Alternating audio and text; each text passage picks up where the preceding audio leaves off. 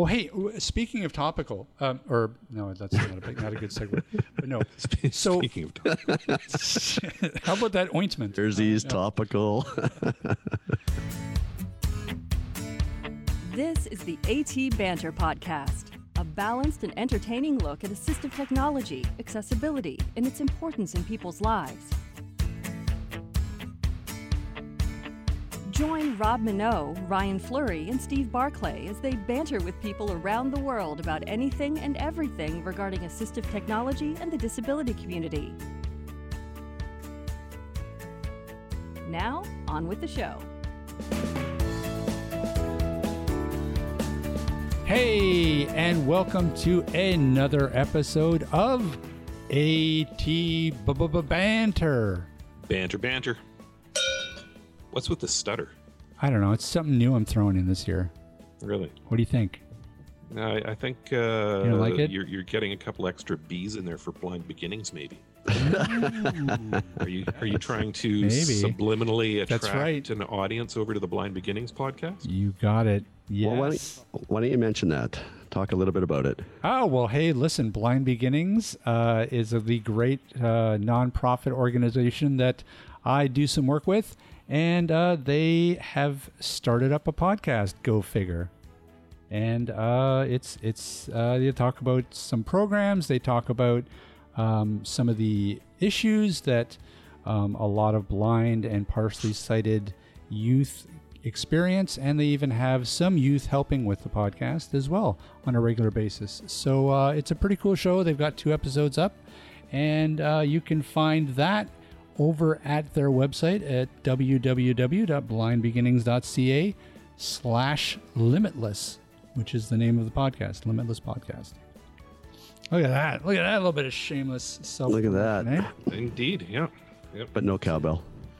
No, they don't get a cowbell. We'll have to pick a different instrument. Get them a triangle. Hey, you know what? I thought of a, something that we could actually do to try to bump up our listenership. Or to try to interact with our audience. It wouldn't actually increase Get our, new our hosts? listenership. Ooh, nice. You're on fire today. Professional recording?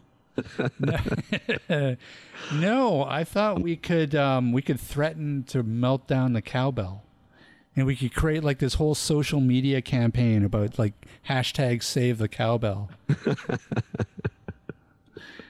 like I, just, I was just remembering that that uh, National Lampoon. More cowbell skit. No, no, no, no. That was that was Saturday Night Live. No, I just remember seeing in National Lampoon. They had this um, marketing campaign where they had this picture of a guy holding a gun to a dog's head, and it was Oh, kind of yeah, like yeah, buy our magazine or we're going to kill this dog. Mm. So I just thought we could leverage that somehow. Well, try it. See what happens. We don't get Save the feedback. Well, I've already tipped our hand now. Though we would never, we would never melt down our cowbell. We don't know that.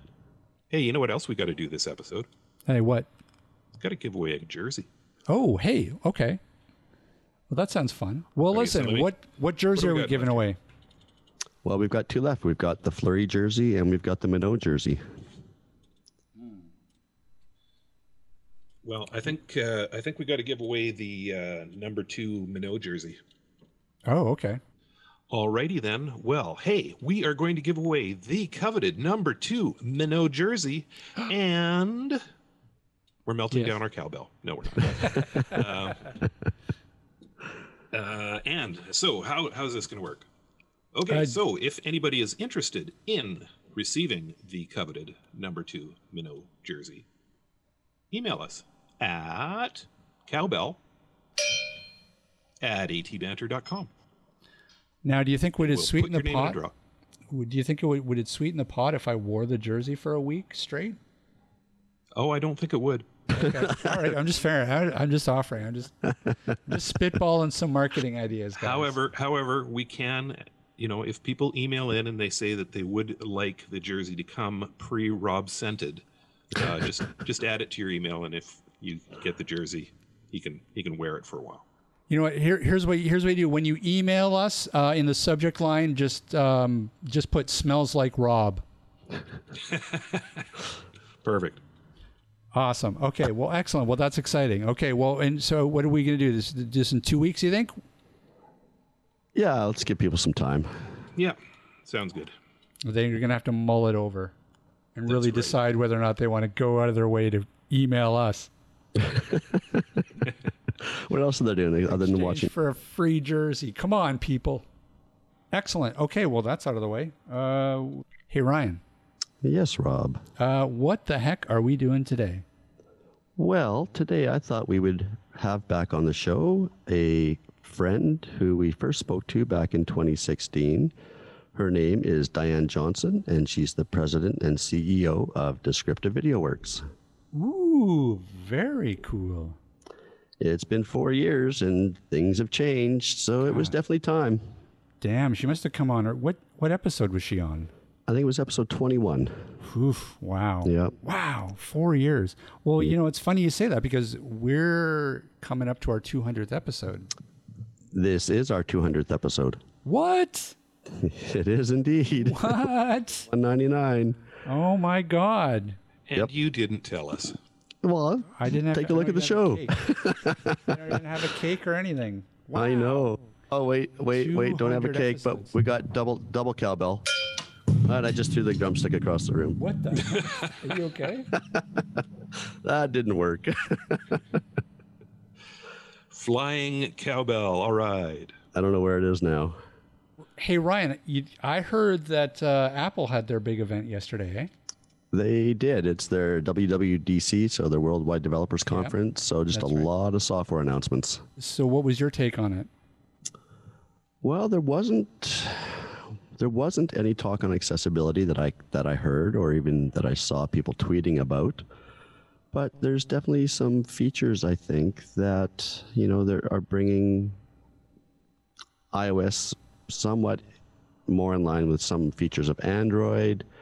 Um, Apple is coming out with their own silicon, so in the next couple of years, their Macs are going to be not necessarily leaving Intel chipsets, but you know using Apple's own um, chipsets. So that was kind of interesting. Um, but you know, really, it, there was just talk of iOS 14, the iPad OS, and just some some under the hood cleaning, um, fixing some new features. Of course, they talked about the watch and some new features. Um, a lot of content, but really nothing that jumped out at me and made me go, "Oh wow, I can't wait for that." Hmm. Interesting. No, no mention of their glasses. Nope, Really? nope. Still nothing, eh? They- Nope. But keep in mind, this isn't necessarily a hardware event, right? This is a, an event for developers, and, and this is what you know True. we're going to be releasing in iOS and WatchOS, and you know here's some a, a new platform or whatever for you to develop apps, um, which will work everywhere. You don't necessarily need to develop for um, Apple TV or WatchOS or iPad. You know, you develop once and it's available everywhere. And, but there's a lot of people in the blindness community that are actually waiting for Apple to release glasses, especially now because Bose a couple years ago came out with their AR frames. Right. And a lot of the blindness community really liked those sunglasses because of um, they were Bluetooth, so the speakers that fired into your ear. They weren't uh, bone conducting, and there was really some hopes that they were going to come out with some AR glasses, um, and then we could utilize features like maybe um, what's the Microsoft GPS um Soundscape.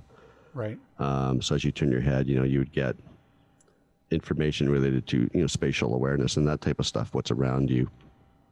Um, and there's people waiting for Apple to do that, but you know, Bose has, has terminated that project and has terminated their AR, um, terminated their frames as well. Really? Yeah, so you know, a lot of people are looking to Apple, but there was no word. Maybe maybe there will be. I think in October is their hardware event. So Right. I would think so. I would think so. They've been working on this long enough, and it doesn't take Apple that long. Um, Well, we've had a especially when the rumor's been in the wind for years now. Yeah, you know, we've had Microsoft with HoloLens, you know, didn't go anywhere except for maybe, you know, high-end commercial industrial business applications. Google Glass went by the wayside. You know, they, they're trying again. Um, but there's really nothing that's stuck. Well, I hope something sticks soon. Well, yeah, and well, and I think that if anybody is going to develop something that is going to stick in terms of the market, uh, it's probably Apple. Um, I could see Apple making a go of this on a you know in a consumer way and a, like on a consumer level, making a product that that it creates its own demand for. Like you know when the Apple Watch came out, I mean I I honestly like I thought that thing was going to die off in a year, but um, it's still going. Yeah. Yeah, they're on the fifth generation Apple Watch. Um, Watch OS, I think version 7 is the current version. You know, it's interesting though, because I listened to a few other accessibility podcasts, and it sounds like what the people on these podcasts who are blind, who actually have and use an Apple Watch, the things they usually use them for are um, taking a quick phone call, sending a sending a quick message, maybe some health stuff, um, you know, your heart rate and maybe some sleep stuff. But that's you know really about it. And you know, I don't know, it's pretty expensive for a Fitbit, but I guess they're not cheap either. So there's so much packed into the Apple Watch, right? And and they're not for everybody, but you know, the people who use them seem to really like them. Well, and I, that's what, it, and I, I think I get the feeling that that's exactly what's going to happen with the glasses when they are released. Um, is that it's going to be a product that people are going to be clamoring for. You know, it would be really, really cool, and maybe it'll happen. I don't know, but the Apple company comes out with a pair of glasses that you know also have speakers, but that also have the ability that you can install apps on. So you could be laying in bed and watching Netflix. Yeah. Actually, have to have a TV or have your phone there. You could actually see it or listen to it through the glasses. I, I mean, I think that that's absolutely in, on, on the radar. That's probably something that they're really looking to move the, the ball forward in terms of they're they're going to want to make a product that people are going to look at and go, "Holy crap, that's cool! I want to be able to do that." And I think a lot of it's going to be, you know, obviously revolve around stuff like AR, uh, being able to just, you know, watch Netflix up in the upper right hand corner of your vision while you do the dishes. As as Or drive to work. or drive why not? they're they're just going to create a product that's going to have to we're going to have to create a whole new set of laws around. Yeah. But that's what people want. That's you know, and you know, in terms of assistive technology, uh, you know, of course, the the possibilities are off the charts. That's really what what's getting us excited about it. Um, so, yeah, hopefully in October we'll maybe hear more. Hi, everyone. This is Steve from Canadian Assistive Technologies, and this is a shameless plug. Tablet based magnification solutions have really taken off over the past couple of years. Products like the HumanWare Connect 12 have been extremely popular. Now we have a few different tablet based systems to go along with the Connect 12. The Connect 12 is based on an Android tablet, which can be great for places using Google Classroom services, but sometimes you need a tablet with a bit more punch.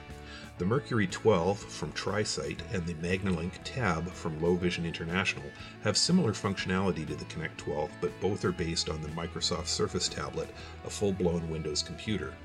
If you're looking at a tablet based system, you can look at all three on our website at www.canastech.com. Joining us now is Diane Johnson from Descriptive Video Works. Hi. Hello, old friend. How are you? How are you? I'm good. I'm good. Can you hear me okay? Yeah, Rob. Yep. Lep- yep. Okay. Yep. Excellent. Sounds good. All right. Okay. Well, hey, listen, thanks for thanks for coming back. Absolutely. I thank you for inviting me. It's been a few years. It Yeah. has. We were we were shocked. We went back into the archive and realized, wow, it's been it's been almost Four four, years. Really? Wow. I know we're all four years older. How about that? And we look four years younger, so it's quite amazing. Well, that's you know what. So it was so long ago. Why don't we um, Why don't we just start off and giving us um, because who knows who's listening these days. Yeah. Uh, but let's let's revisit uh, descriptive video works and give us a little bit of a snapshot about what you guys do. Sure. Um, I started the company in 2003, so 16 years ago. And we do television programming for people that are blind and vision impaired. So, uh, audio description, descriptive video, same thing. Um, and so what we do is we provide a voice that comes in that basically paints a picture of what's going on in programs, in commercials, on streaming services, all of that. So we have somebody that writes the show, and basically what they're doing is writing between dialogue so that uh, they're describing what's going on. Then we have a narrator that voices it, we mix it, and then it goes back to our client, whether that be the broadcaster, Netflix, um, ad agencies, you know, all different things like that. And uh, that's basically, in a nutshell, what we do and what we've been doing for the last 16 years. Well, we've got a long list of things to talk about. well, you start shooting the questions at me, and I'll answer as best I can. Yeah, well, I actually went back and listened to the episode from 2016, and um, there's you know still some gaps in the industry. It looks like so we're gonna we're gonna cover a whole bunch of topics. Sounds good. Well, let's just start real general then and just give us an idea. You know, it's been 4 years. Has have things have you guys gotten busier? Yes, absolutely. Um, there's been a lot of changes in the industry. You know, when I first started, I could never understand why closed captioning for people that were deaf was 100%, and yet um, descriptive video was, you know, maybe 10% at that time. Um, and now it's really increased the amount. All of prime time programming in Canada has to be described. So that's a change since the last time we chatted. Um, so that's one of the things that, you know, you look at all of the programming in prime time from seven o'clock at night till 11 o'clock at night is mandated by the CRTC to uh, include descriptive video. And um, also, you know, I think the last time we spoke, we were doing some work with Netflix, and Netflix is not mandated to do audio description, but they do it because they know it's the right thing to do. So all of their original programming is described. Uh, we're now what's called a TPN partner, so that's part of the we're part of the trusted partner network for Netflix, which was. Um, a challenge to get that, but we knew we would get that status. Um, needless to say, with a company as big as Netflix, they want to make sure that the you know programming that they're doing the audio description they're doing is absolutely top notch so we've done some things for them um, such as doing focus groups with children that are blind uh, we do a lot of children's programming, and we thought, you know, it's really important to get the um, feedback from them. You know, are they, is the voice the right voice? Are we describing too much, too little? So we did focus groups with uh, kids, and it was really good. The feedback was just great.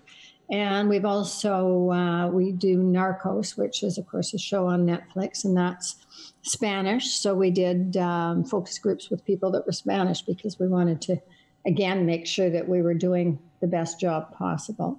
So that's one of the areas that, you know, we make sure that we are working with our advisory council and they are all blind. So if we have any things that come up that maybe we're not sure whether it's the right thing to do, the right word to use, the right tone, uh, we can go to them and they're amazing with giving us advice when we need it um, you know, as to the growth since the last time we had the interview. Um, you know, we've hired more people. Um, we're finding that uh, we're getting all different areas of work coming in. So some of the new areas would be, uh, you know, cruise ships. And you think about someone that's blind that would like to go on a cruise and so they go to the travel agent, and the travel agent says, Yeah, we'll just watch this video, and it tells you all about what we do. And they're, Well, I'm blind, I can't see the video. Oh, okay. And then they get on the ship, cruise ship and they go, I'd really like to do some things, you know, on land, some excursions, things like that. Well, there's the TV that's in the cabin and it doesn't have audio description. So now we're working with cruise lines, making sure that there's accessibility with the cruise lines. Uh, so that's another area. Um, there's a number of other areas as well. Do you want me to jump into that now, or do you want to ask some more questions? Yeah, no, I definitely think we'll get to that. Um, but I want to back up a little bit. And you had mentioned, uh, what was it, the TPN network that you guys are of now?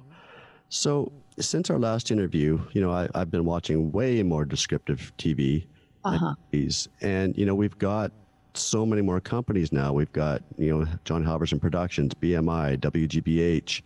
Does this TPN network, did they establish like a set of standards or criteria that have to be met for quality description?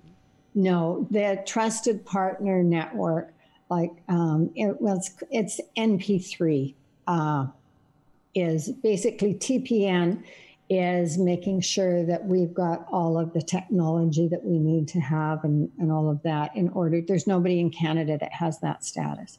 And then an NP3 partner is the Netflix partnership that we have. So we're established as uh, an NP3 partner with Netflix. So um, the you know when you're talking about sort of the criteria, the guidelines, things like that, that's something that's different. So I worked with uh, the CRTC on our guidelines for Canada, and um, you know we've revamped them, or I wouldn't say revamped them, refreshed them a couple of years ago. And so the other companies, um, you know, all of the companies need to go with those guidelines. Okay, great.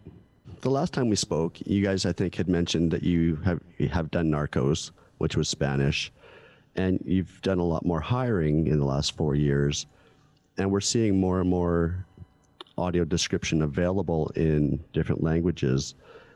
Are you guys doing multiple languages now, or is it still English, Spanish, French? It, it's English, Spanish, French. Um, we, you know, mainly specialize in English audio description. Uh, we're now starting to do video games as well, which is a whole new area. Mm-hmm. Um, our company, Descriptive Video Works, was a year ago purchased by Keywords Media Services and, or Keywords Studios. And Keywords is one of the top video gaming companies in the world. So they are in 26 different countries. So I, you know, I'm quite sure as we get, you know, more involved, we will be doing more multi-language um, audio description. Yeah, that's great. You know, like I said, you know, I've been watching some Amazon instant video stuff, and you know, the list of languages just keeps increasing all the time, yeah. which you know brings me to you know region specific um, material again. Are we finding that you know if a if a movie house it's you know or whoever Universal Pictures releases a movie in Canada with audio description, are we finding that those those boundaries are opening up more and more where we'll actually get audio description around the world at the same time? Yeah, I think that's starting to expand. You know, as I think I said last time, the UK is really the leader in audio description in Canada, and now the US has come in. So if there's a program that has been described uh, in the US, I think we're finding now that there's easier access to finding out whether it has been described or not. And so if it was described in the US and Canada has purchased that. Um, you know series, then they will air it with description from that has already been done. Right. And the same thing with the UK. You know, it used to be because it was very new that people would say, "Oh, I don't know. I doubt that it's been done." So you just, you know, you had really no way of finding out. And now, um, I think that the producers are much more uh, forward with saying, "Yes, you know, we've already had that done. Do you want the audio description?" And for the most part, the broadcaster or the streaming company is going to say that's great that it's already been done. Yes, that's the format that we'd like it into. Yeah, and that's still, you know, another barrier. You know, like I said, I listened to the show from four years ago, and as somebody who's blind, there is still not a central hub where somebody who's blind or low vision can actually go and see what's being described on Netflix, Hulu, Crave, Disney Plus. You know, we got 25 different streaming services now. Mm-hmm offering audio description, and we still have no idea what's being described. yeah, well, the Audio Description Project, um, ADP, they have uh, a list of a lot of the programs that are described in, um, you know, Hulu, Amazon, Netflix. Um, not the broadcasters as much, but they do have lists there, which is, uh, and they try to keep their lists as up to date as they possibly can. But is that U.S. content only, or is that? It's going to be U.S. content, like, but it will also include some of the Canadian content, but it won't be specific. So, in other words, you'll look at the list and you'll go, "Oh, that one's described on Amazon." Okay. Um, I know that I have access to Amazon, or that one's described on Netflix. So, as far as I know, and quite honestly, I you know I'm not exactly sure how that works. I just know that they are listed there. So I think people do find it helpful that there's lists there. Having said that, you know, it may say, you know, this is on Hulu and described, and for all I know, in Canada, it might not um, come across that way. And again, like I say, that's not something that I'm really as knowledgeable. Right. So it's definitely gotten busier for you guys, but have you found that attitudes are changing in terms of people are realizing the, the real value um, about audio description? Absolutely, like a huge change from when I started the company, but even from the last time uh, we chatted about it. You know, one of the things that I'm finding is a lot of sighted people are loving audio description. You think about how we all multitask. And if you've got your, you know, say Netflix is on and it's got the description on it, you can be working around the house, you can do whatever you like, and you've still got the show on. So I think that's an area too where it's not just focused on people that are blind.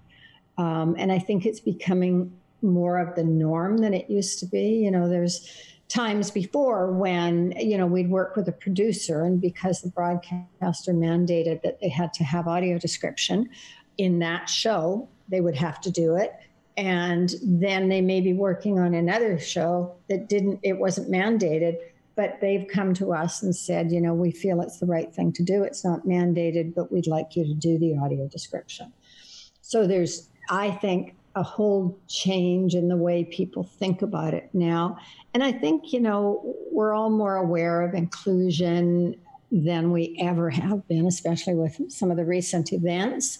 So we're looking at treating everyone equally and making sure that everyone has access to the same, um, you know, information, education, uh, entertainment, all of those things. It's really, I think, is becoming far more important. And especially, like you say, you're watching a lot more programming right now. Well, as we know, we're all inside more and we're needing to be you know, we want to be entertained and informed. So, have you found that with all, all of us, you know, virtually working from home now?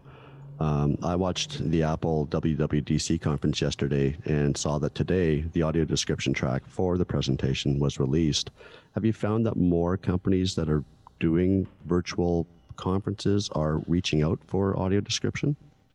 Hmm, that's a very good question. And I haven't noticed that. Hmm you know, I know we are doing, um, you know, still doing a lot of live description. And uh, we were supposed to be doing the Olympics for NBC and for CBC this year. But of course, as we all know, the Olympics and Paralympics were both canceled. Um, but NBC had decided that they were, you know, we'd signed the contract and everything to do it. And they had decided that they were going to do more than they did last year, which to me was a great sign and CBC as well. So, you know, there is, I think, more live description that's happening as well. You know, we're doing the Canada Day, Canada Day show for CBC. We're also doing the Global Citizen Concert. Um, you know, we did it for CBC a couple of months ago. So it's now more top of mind, I think, where, you know, if you're sitting down and deciding what your programming is going to be for the year, that would be a question you would probably bring up is is there audio description included? Whereas before, no one would even think about it. You'd know that naturally closed captioning was going to be, but I don't think it would be on your radar to uh, see if it was going to be, um, you know, include descriptive video. Yeah. Yeah, I just think you know we see more and more um, people, you know, like museums doing virtual tours and yeah. you know aquariums and, and different things like that, different online conferences, and to, to have equal access, you know, we're going to need presentations and stuff described to us. So Absolutely. Yeah, well, a whole new area for us that we're really enjoying and just getting into is the video games. hmm Um, you know, we did Minecraft um, probably about a year and a half ago. Uh, we just did Assassin's Creed, the trailer for that. it's fantastic. I'm glad you liked it. Yeah. really, it almost made me want to go out and get a PlayStation and Xbox and try to play the game.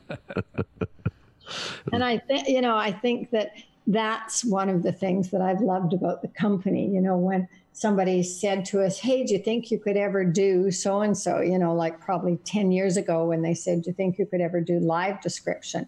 And I was like, Hey, let's try it. And we when we were approached about, you know, do you think you'd be able to do video games? I thought, Hey, we've got nothing to lose. Let's try that.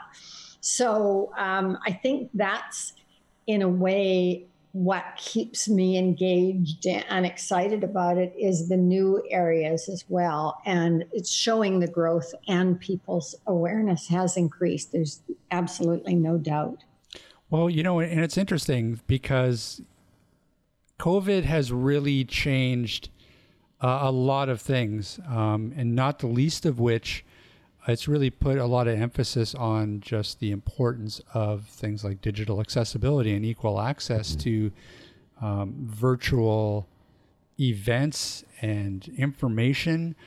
Um, so, you know, I think that we're really sort of on, uh, you know, on the edge of of really exploring a, a lot of different genres, not just sort of video games. I mean, even everything from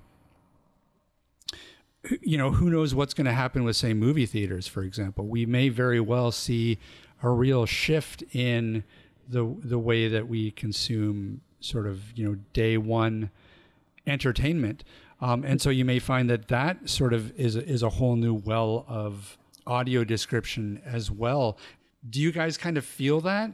I th- I really think so. I think before it certainly wasn't top of mind, and everything's changing in our world. You know, you think about um, an example would be kids that are blind that are going to school, and maybe they're not in a special school; they're part of you know the general public school system, and if they're doing learning online, some of that's going to have to be described for them. So it's it is definitely expanding and we're looking at it i think in a completely new way because we're looking at everything in a new way really in the last couple of months aren't we Yeah. Well, and that's interesting you mentioned that. So have have you been approached by anything in terms of education because you're absolutely right. I mean, there's so many educational um, materials that may very well need to be um, described. Ha- have, has anybody reached out to you guys uh, in terms of any any educators? absolutely um, universities have uh, more the the states than uh, in canada but you think about it you know somebody's um, doing their practicum and part of it is that they have to watch a certain show and um, you know you're looking at a university class and are you going to say well gee that one's not described so you don't have to do the same thing as everybody else. Um, you know we're going to give you another job you know something else. Well that's not right. And are you going to say well sorry you can't complete the course because you can't see this video and participate like everybody else can. So we've found that from universities to date, I can't think, and I'm kind of racking my brain now. I don't think we've had anyone in the education system for uh, elementary schools or high schools. But I can see that that definitely will change as well. Um, well, why don't we talk a little bit about all these new streaming services? Um, you know, you know, Ryan mentioned it uh, earlier.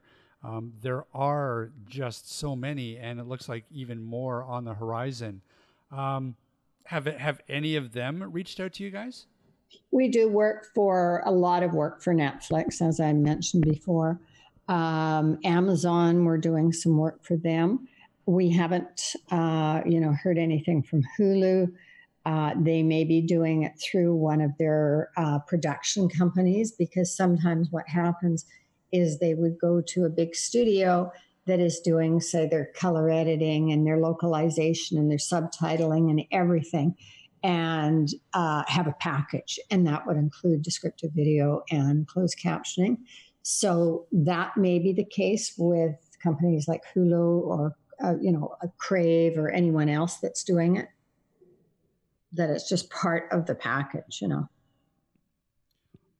Machine learning and AI um, do you ever see a, a, point where those can be those technologies can be leveraged?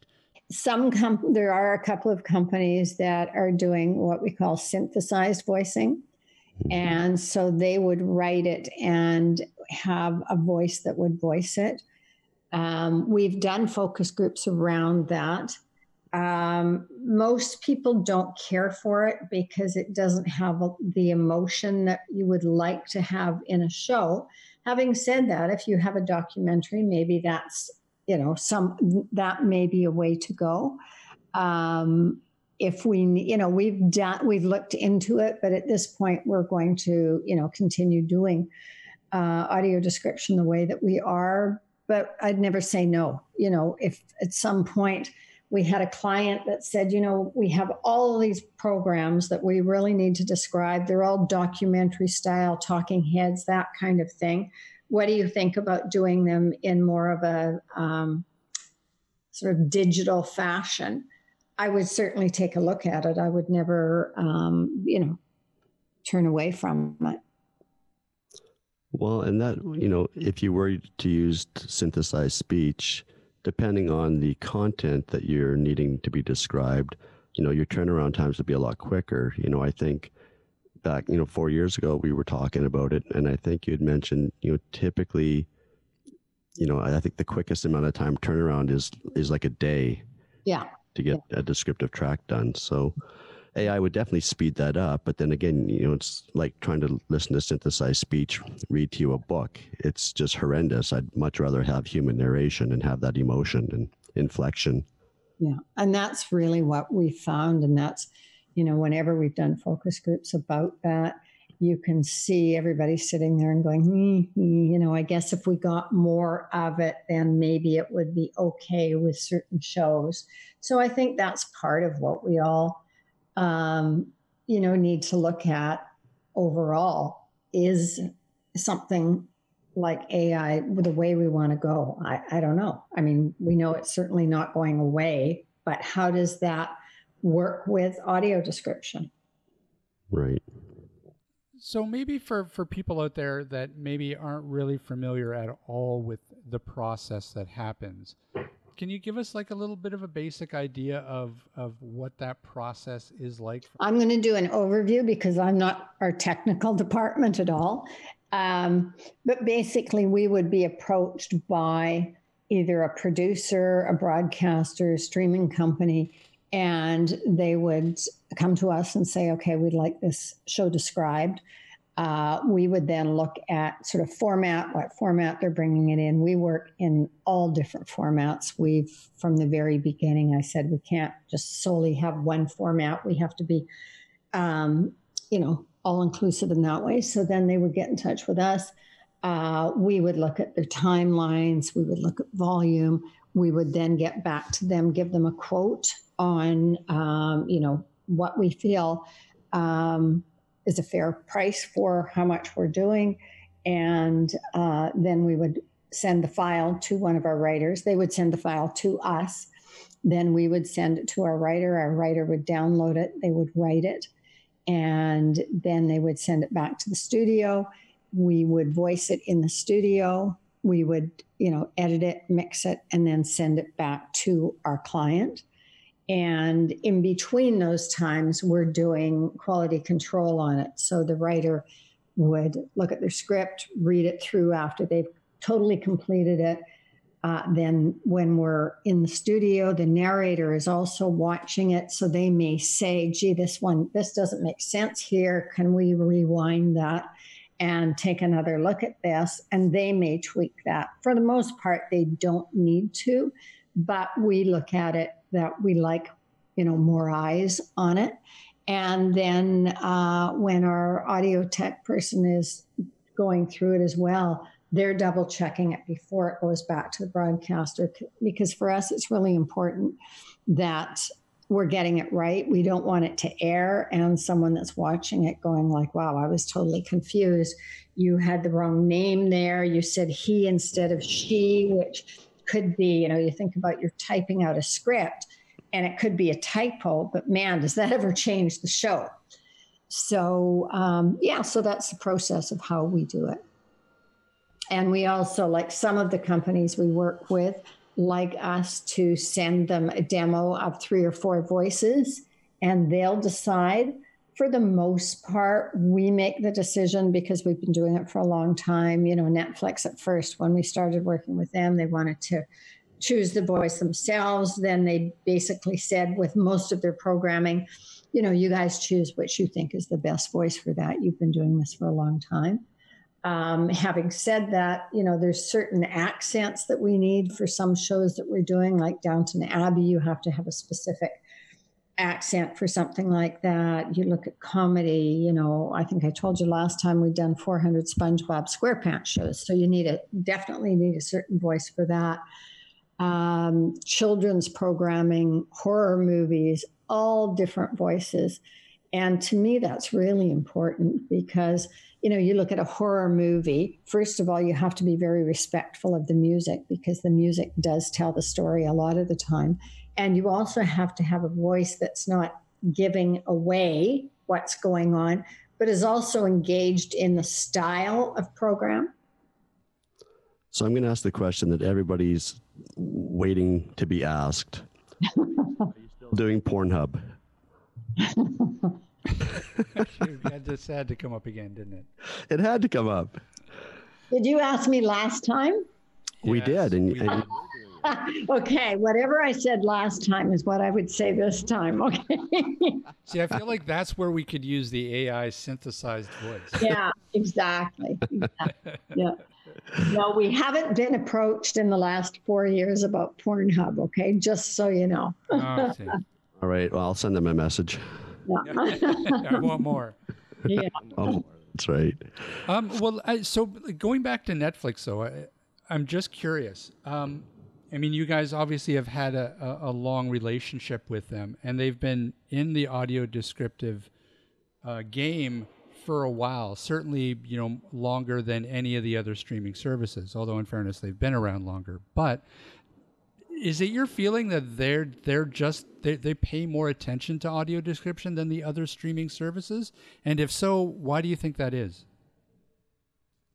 I think that they've really set the bar for the rest of them, quite honestly. Um, I have the most utmost respect for them because it's not something they have to do as part of their license or for any reason other than they feel it's the right thing to do. And we, uh, you know, they came to us very early on and said, Can you help us with this? You know, you guys are the experts here. And we spent a lot of time talking to them about it, going through their guidelines. Um, and I really think that to them, it is priority. I, I don't it's not my belief that they did it because they thought it was a financial grab. I think they did it because they thought it was the right thing to do. And what it did is it set the bar for the rest of them. And, you know, as you probably know, a lot of them were not going to include um, audio description. And they had sort of reasons why, well, that one wasn't provided with it, and it was too tight of a turnaround time for this one. And Netflix never had that stand on it. It was like, we're doing it, and that's important. So I think they also set the bar high for broadcasters as well. Well, and I would hope now that, you know, any whatever screenwriter, director, producer that's creating a show is actually thinking about having descriptive audio because they're they're going to a mixed desk anyway. They're working with audio engineers anyway. You know, let's just do this from the beginning instead of coming back afterwards saying, you know, hi, uh, can you can you do this for us? Yeah, yeah. No, I agree with you. Well, you had mentioned back in 2016 that you guys were doing about 100 shows a month. How has that increased? I'd say we're probably doing just on average about 100, 130.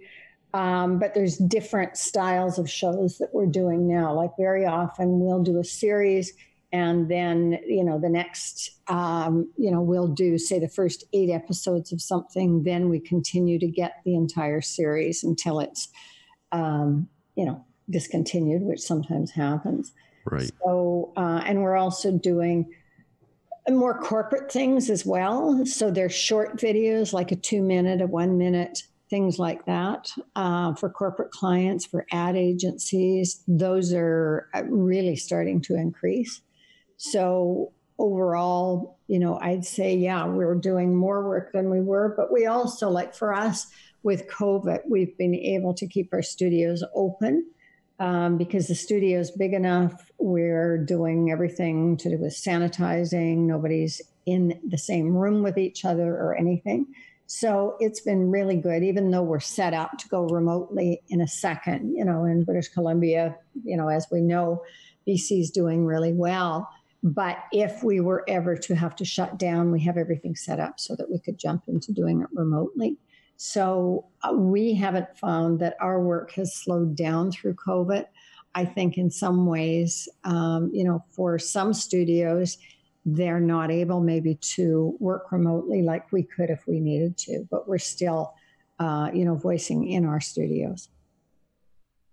Well, let me let me you know circle back around to kind of a topic we talked about early on and and standards. You know, with more and more companies, it seems doing or providing audio description because, like I mentioned, a few of them earlier on. You know, is there a concern that with all these different companies providing audio description, um, you know, are there standards that need to be followed to to provide excellence, or is it just a you know, throw stuff at the wall and and you know, we get what we get.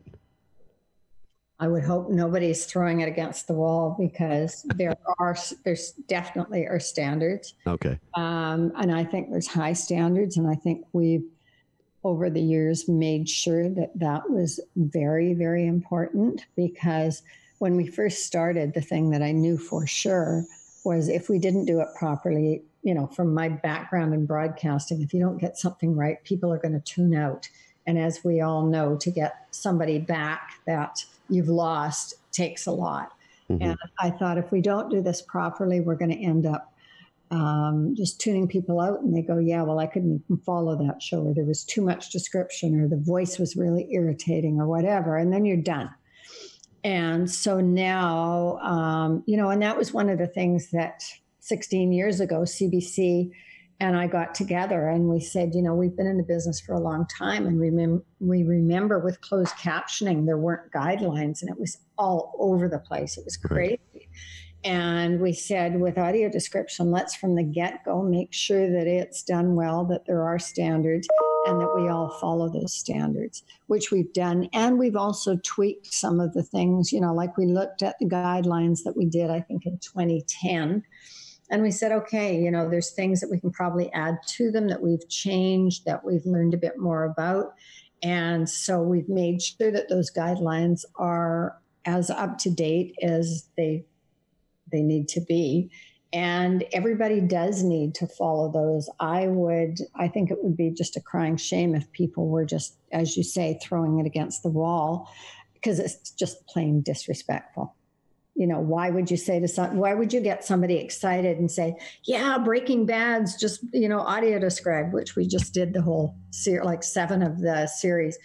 Um, and somebody's really excited and then they watch it and they go oh well i couldn't even follow it. Man that voice just grated on me.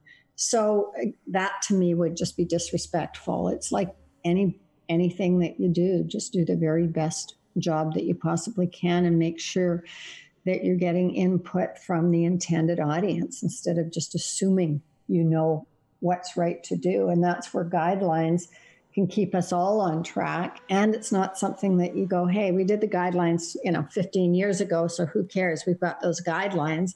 Revisit them like you do with your, you know, strategic um, plans for your business or anything like that. You need to continue to update things and make sure that they're as current as they can be So, Right. And so you guys, you've mentioned like a couple times, you guys still use focus groups, and you know, I guess if people wanted to send you feedback on a program they saw that was done by Descriptive Video Works, is there a process they can do that? Oh, absolutely. They just send it into info at Descriptive Video Works. Um, Melissa, who is our client services manager, she's always checking like Twitter. she's checking our Instagram, you know, all of those areas if we find uh, you know and the other thing that i really like about what we do you know we're you know posting on social media and if somebody posts something we always make sure that the writer like if somebody said wow the description was so great i could really follow it or not um, we make sure we get in touch with the writer so the writer knows. And if the narrator you know somebody says wow that narrator was excellent or not uh, we'll be in touch with our narrator because you think about it in a way they're working in a silo you know they finish the job and nobody says oh that's really good. You did a great job writing that until it airs. So we love getting feedback from from viewers. We are totally open to it and I don't know if Rob or Steve have any other questions, but I'm going to refer back to one of the last questions I have is you, Diane Johnston, predicted in 2016 that perhaps in five years we would have 100% description. Where do you think we're at today? Oh, wow. My last question is a hard question. um, hmm. I would say the fact that uh, Canada has mandated that prime time is 100% is a big win. Mm-hmm. Um, I think it's a win that Netflix is saying all of their original programming will be 100% described. Um, as to, you know, all programming 100% described, no, we're not there. I still, it is my dream that it will be, that will be at the level that closed captioning is. I think the fact that, you know, we're doing things like the Olympics that sort of thing. Um, that's really increased. With the Olympics, I would say we do 100% of what we can. Right. So, in other words, there's no point in just doing, I, I can't think of right now, say there's a sport that it just is impossible to describe. So to be able to say, oh, well, it was 100% done when the truth was you didn't help anybody by doing that segment doesn't make sense. But um, there's my answer. So, you know, if I had a crystal ball, I'd like to say, okay, in two years when we do our next interview, it'll be 100%. But I'd say we've really, we've absolutely come a long way. So that's the, the good news for sure. Well, it sounds like in the people you're talking to, whether it's broadcasters, you know, movie houses, screenwriters, whatever, it sounds like more and more people are coming to the realization that this is just the right thing to do and accepting of it. Absolutely. And it is. I mean, why would there be a certain segment of an audience of, you know, of the population that um, can't have the same discussions as other people? You know, you think about right now, there's everybody's watching so many, so much more programming, whether it be streaming, whether it's just regular television. And there's so much conversation, you know, people saying, What are you binge watching now? What are you binge watching now? And for someone that's blind to kind of look and go, well, there's not much that I have because there's no audio description. I can't join in that conversation. That's wrong. So, do you see that, Ryan? She invited herself back on in two years. than that, if you've got any breaking news, absolutely. Anytime. I do love shameless self promotion.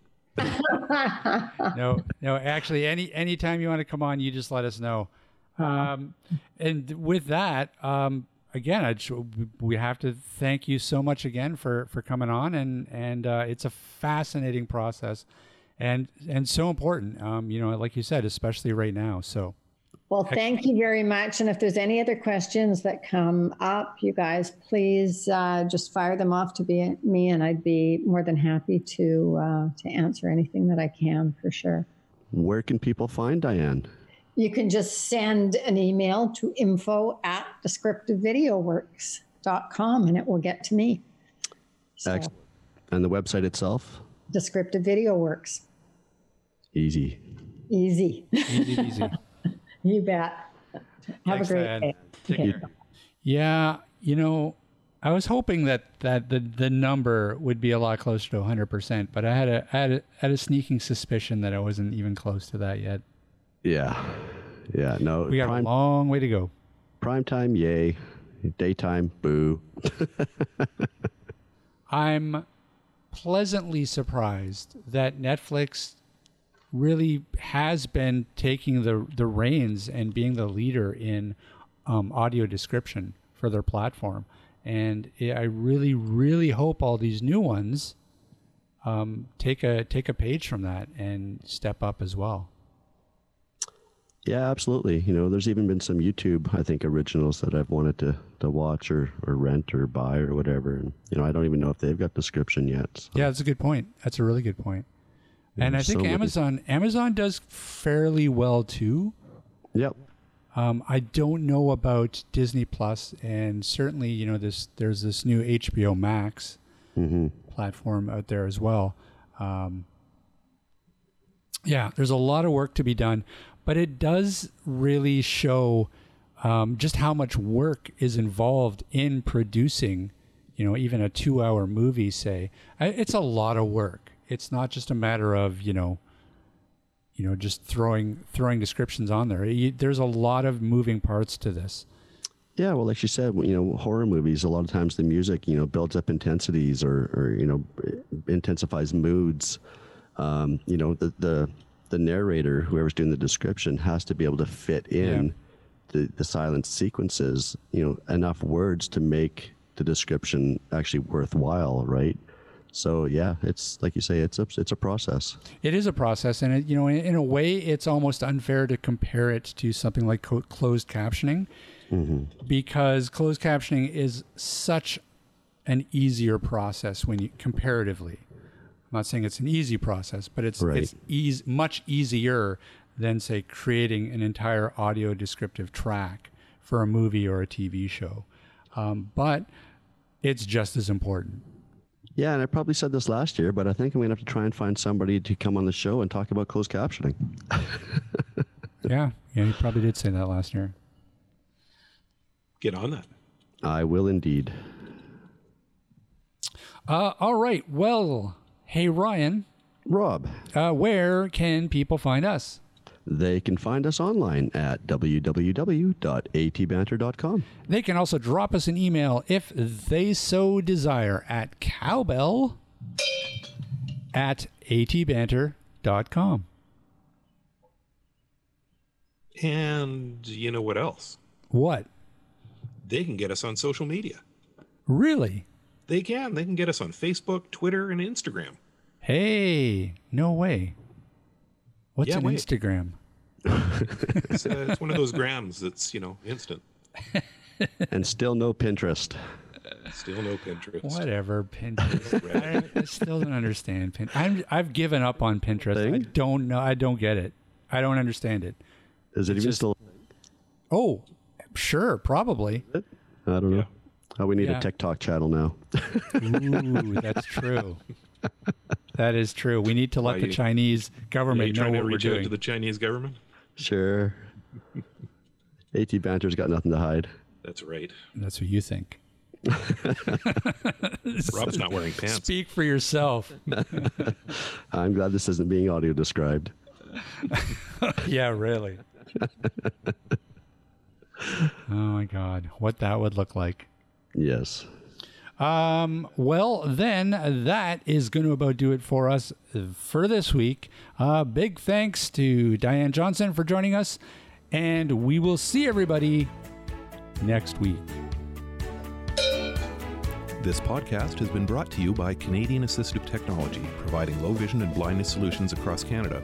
Find us online at www.canasstech.com. That's C A N A S S T E C H dot com. Or call us toll free at 1 844 795 8324. For all your assistive technology servicing needs, call Chaos Technical Services at 778 847 6840 or find them online at chaostechnicalservices.com.